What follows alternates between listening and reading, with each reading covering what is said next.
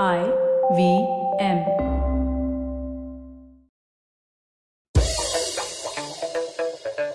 Here's your smart fact of the day. Have you seen a bunch of uh, birds, migratory birds, um, migrating? It's very uh, fascinating to know how they change direction, how they know exactly where they're going, how they're, you know, kind of taking turns to lead the pack. So there's always a different bird in front of the whole flock of birds that's flying. So what is it that they're doing and who knows you know who the leader is so individuals apparently in the flock take turns flying in the front to share the load. So geese pelicans and many other migratory birds use the strategy of flying in formation but they do not have leaders who coordinate their flight. Isn't that amazing? Let's try to figure out in this episode of smarter with sid how humans do it or should be doing it. So, how does leadership actually work in birds is a good starting point for us to take because human beings are obviously different from birds. But you know what they had done actually? That they had strapped tiny GPS backpacks onto the birds. And researchers then found out that a flock follows several leaders at any given point in time in flight. But the flock's leadership can change so that even low ranking birds sometimes get a chance to command. Now just imagine this, right? Birds do this.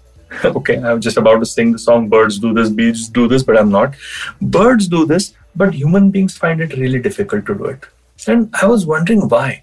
Because I genuinely feel that somewhere, if we can bring about the fact that all of us can be leaders in the right context and in the right moment, we perhaps might you know do a better job of the work that we do for the organizations that we are in or even the projects that we work for or even if we are working as individuals but having to coordinate with other human beings it's a very interesting dilemma. And i believe that the reason why this dilemma exists is because we have forgotten what comes naturally to us. And that's what i call moment to moment leadership right? So in the moment leadership or moment to moment leadership is when let's imagine a bunch of people in a meeting right there's some agenda there's somebody making a presentation might be a low ranking bird or sorry low ranking human uh, doing this stuff and you know the ceo is there and you are there and you're obviously having some sort of bias through which you're looking at the presentation. Maybe the person belongs to your team, or maybe the person belongs to some different kind of team. And this agenda gets played out. But nobody forgets their titles, nobody forgets their positions, nobody forgets, you know, who they are, how much they earn, and all of that. Maybe I'm kind of exaggerating, but having been part of such meetings and yes having you know done all these things myself i do realize that we hardly ever allow the presenter to have the momentary leadership in that situation because actually the guy or gal who's presenting at that point in time has that momentary leadership. But we don't really allow that do we? We're always trying to put our stamp onto the game. We're always trying to make sure that we are heard. We're always trying to make sure that our agenda gets followed. But does it really have to be like that? It's damn difficult to make this change for any one of us. But i believe that if an organization embraces this momentary leadership to the team and I'm sure a lot of enlightened organizations already know what I'm talking about, it could very well lead to a very different sort of productivity and output and creativity and overall magic. You know, the most important thing for us as we grow within organizations is to recognize the fact that we are not going to be leaders all the time. But unfortunately, the way in which every organization's culture is, is that it rewards people who want to be leaders, not followers. And funnily enough, you need more followers than leaders at any given point in time. Otherwise, there'll be complete chaos. Now, we know that with commonsensical wisdom and the common sense lens, if we put it on. But the fact is that we hardly ever believe that if we behave that way, we are going to be rewarded. In fact, we can be very open and we can perhaps let this momentary leadership happen even within our team when we respect some team member and when that team member is not very threatening to us.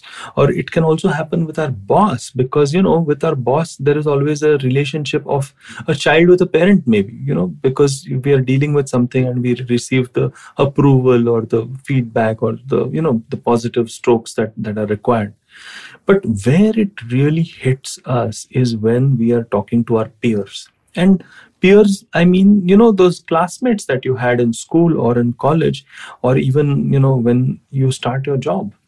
These are the guys who are at the same or similar levels who are competing and jockeying with you for leadership position because somewhere at the back of everybody's minds we know that you know promotions are not coming for all of us and there'll always be somebody who is going to get the bigger raise or the bigger ticket towards you know success and and the rest of it given this backdrop and given these underlying motivations, we will find it extremely difficult to actually give a, give our peers that leadership when actually they are the ones who need to lead in that particular moment.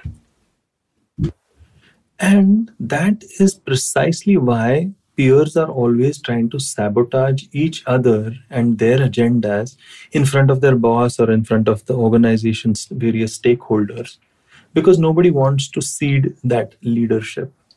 And trust me, guys, especially guys who are the go getters, who are reaching places in the organization, you need to give up that leadership at various points in time and actually acknowledge that a peer is the better leader at the moment that will increase your power and that will increase your flexibility and that will increase your acceptance within the peer group.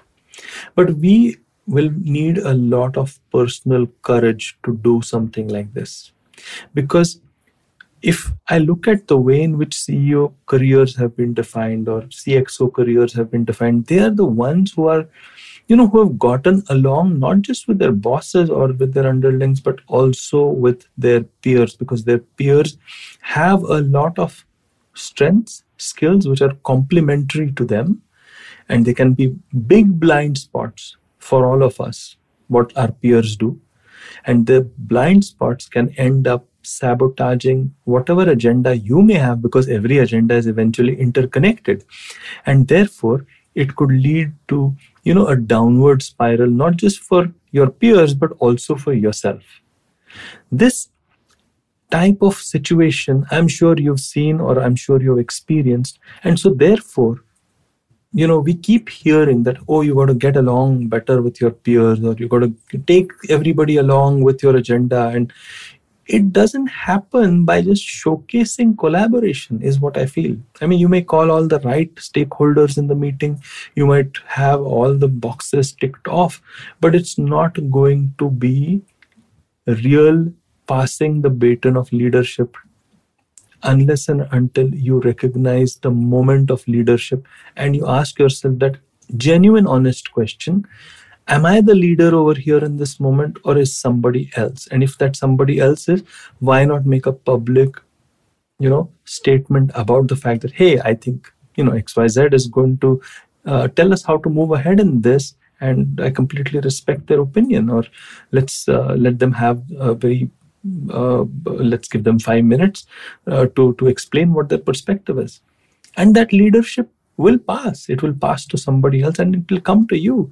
And when you are that momentary leader, you might find yourself being encouraged by all those peers who have been encouraged to be leaders by you in their moments of fame, glory, and etc. What do you think? I think this is a radically different way of actually doing work. I think it requires a lot of personal courage but eventually it boils down to us changing our behavior without anybody else changing their behavior. And i would urge each and every one of my listeners to maybe try this out and see the surprised look on people's faces if nothing else when you allow you know people to have their say. Sure some people might turn around skeptically and think oh what does this person have up their sleeve? And, and am i doing something wrong? and stuff like that. But those are their problems. You've given them that momentary leadership and it is up to them to take it. I hope you like this episode of smarter with sid. It requires a lot of courage to be even 1% smarter, is what I've realized when I was thinking through this particular episode. And if you like episodes like this, well, I think you should just check out IVM stuff. It's, they've got some wonderful stuff going there. And if you like me, I'm the traveling professor. Do follow me on Instagram and on LinkedIn.